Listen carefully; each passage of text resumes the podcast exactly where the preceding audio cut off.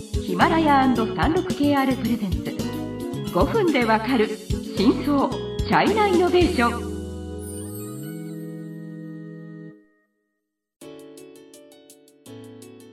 皆さんこんにちは、 さんじゅうろくケーアール ジャパンの委員です。はい、日本経済新聞の山田です。はい、今回は米中摩擦の焦点の半導体シリーズのよんかいめですね。はいはいはい、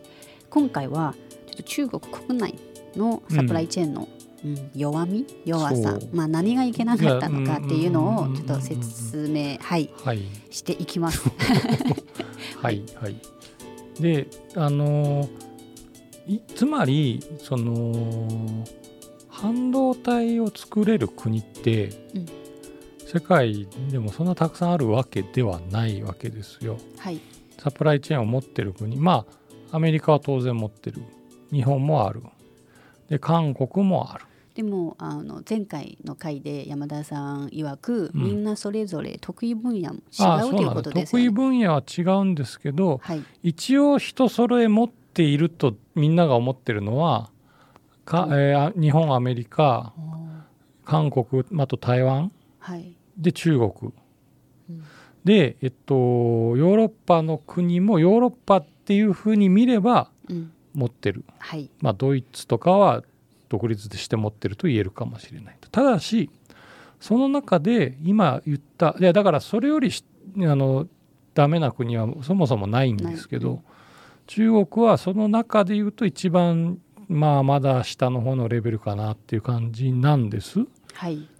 でその中国の強さは、まあ、前回もご説明した設計、設計とかもあります。あとねこれね、うん、普段忘れがちなんですけどマーケットがめちゃくちゃでっかい。あ、そうです。半導体の市場は、まあ、実は世界一です。世界一ですね。はい、だからマーケットがあるってことはそこでどういうものがみんな欲しい半導体ですかっていうのは分かるので、うん、じあのそれに適合したものを作りやすいからそれの強さっていうのは圧倒的にある。うん、だから今後伸びる可能性があるとすれば中国でしょっていうことは間違いない。ただし弱いところはある。でまあその弱い弱いというかその一通り持っていますが、うんまあ、ただそのハイエンド製品とか高性能製品に使うそういうものがまずそういう自分でできてなく、うん、だからまあ今まではえー、と結構そういう外資頼みっていうのがそうなんですね。まあ、その大きなリスクだったんですね。うん、はい、もう突き詰めて言うと一つは半導体製造装置、うん、あれはアメリカですね。なんかそのいやいやアメリカから知り知りだいあの今強いのはアメリカ、うん、日本、あとはオランダ、うん、このみっつの国が強い。でここから買わないとそもそも工場が建てられない。はい、それが一つ。もうその日本のじゃあその日本の生産した装置でも、はいはい、やっぱりそのアメリカの部品が入ってるその率が、まあ、それ言い出すとね、それは非常にいやいや非常にはないかもしれないけど、うん、それはもちろんありますよ。はい、ここはなかなか難しいところなんですけど、うん、分解して調べなきゃいけないから。はいはい、だから製造装置が一つ、もう一つはね素材。素材ですね。素材はまあ日本一番強いっていう素材は世界的に言っても日本が一番強いですね。うんうん、依然として。はい、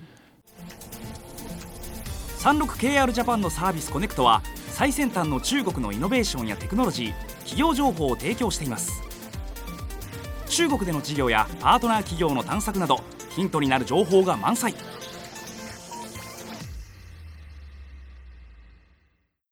で中国は、まあ、あるけど品質が良くない、はい、でもう一つはこれも決定的なんですけど回路の設計に使うソフトウェア、うん、ソフトですね。はい、でこれはハイシリコンは回路設計自体は強いけどソフトはアメリカの会社、まあ、大手さんしゃ全部アメリカなんで、うん、ケイデンスとかシノプシスとかっていう会社ですけどこれから買わざるを得ないんでこれが止まるとやばいんです。ああ、じゃあまあ今まで設計が強いっていても、うん、そこのソフトがなければ今後も難しいということですね。危ないんです。もうそんなに話を聞けば聞くほどいやだから、はい、あの結構そのなんていうんですかそのマーケットの大きさだとかあるいは設系のところは結構もう世界最先端行ってるんですけど、うん、その今言ったみっつの分野ですね、製造装置素材、うん、設計ソフト、これはね相当つらい。でも逆に考えると中国、まあ、ファーウェイも含め、うん、やっぱりその外国からここまで仕入れ需要があって仕入れてたものも、はい、外国の企業にとっても大きな、いやそれはビジネスチャンスですね、もう穴が開いてしまうんですよね。あのそのもともと供給するところがいきなりもうオーダーがなくなって、はい、アメリカはダメですよって言ったら、うん、それお互い困りますよね。ですよね、うんうん、だから本来的に言うとその米中摩擦ってやめてほしいと思うんですよ、ビジネスマンからすれば。でもそれってその企業の利益とかそういう基準じゃなくて政治的な話で決まっちゃってるから、これは何とも言えない、うん、で、うん、そこの現実を中国の人も分かってる人は分かってるから、製造装置とその設計ソフトとあとは素材が弱いっていうのは分かってる人は分かってるから、うん、取材をするとそういうことをやるスタートアップとかに最近はどんどん投資をしていると、あ、はい、いうことの話は聞きます。なるほど。中国経済のさまざまな業界や企業紹介、最新のイノベーションやテクノロジーを徹底解説。ごふんでわかる真相チャイナイノベーション。この番組の最新のエピソードはヒマラヤで配信中。今すぐヒマラヤのアプリをダウンロードして要チェック。ただし、うん、そうなんですよ、いちねんやにねんでできるのかっていう話ですから。そうですよ、あのあ実はまあはちがつの初旬の時、あの、はい、ファーウェイ の、 あの、はい、リチャード・ユー、はい、あのコンシューマー の、 あの シーイーオー が、はいはいはいはい、出たんですよ、はいはい、結構その半導体、ファーウェイ半導体の設計のみをやってきました、うん、その半導体製造に、えー、と手がけなかったそういうことに対してすごく、うん、残念でたまらない、うん、で今までそのハイシリコン の、 あのキリンシリーズを搭載したんじゃないですか。あれは一応高性能チップとして搭載していったんですけど、そうですね、うんうん、今後もう搭載だって部品がなくなるから、うんうん、使えなくなっちゃう、ね、使えなくなる。そうで、これが高性能チップを搭載した多分秋に発売される機種があるんですけど、うん、ハイエンドの最後の機種で言ってましたよ、うん、すごいこう悲しく、うん、で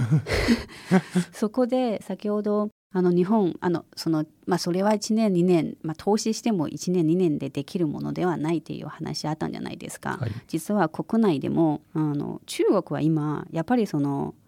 すごい、まあ、もちろん成長スピードが速いんですけど、うん、多分以前山田さんも指摘したように、うん、割とこうすぐ成果が見えるものにみんな熱中してやる傾向があります。でも実は半導体みたいなちゃんとこう時間をかけて多分ね、うん、じゅうねんにじゅうねん時間かけて、うん、あの最初は全然こう成果見えないけどでも、うん、で, できたらもうすごいようなそういうところが、うん、中国は得意ではないんですよ。 そうなんです。それも多分自動車にもつながりますし、つまりこの精密的なちょっとこう地道に研究をこう続けるようなそういうことはあんまりうん得意ではない、得意ではないというか、民族性です。そこまで大きくやれるとそこ、ね、これねしょうがないんですよこれ、はいそうん、もう反論できない、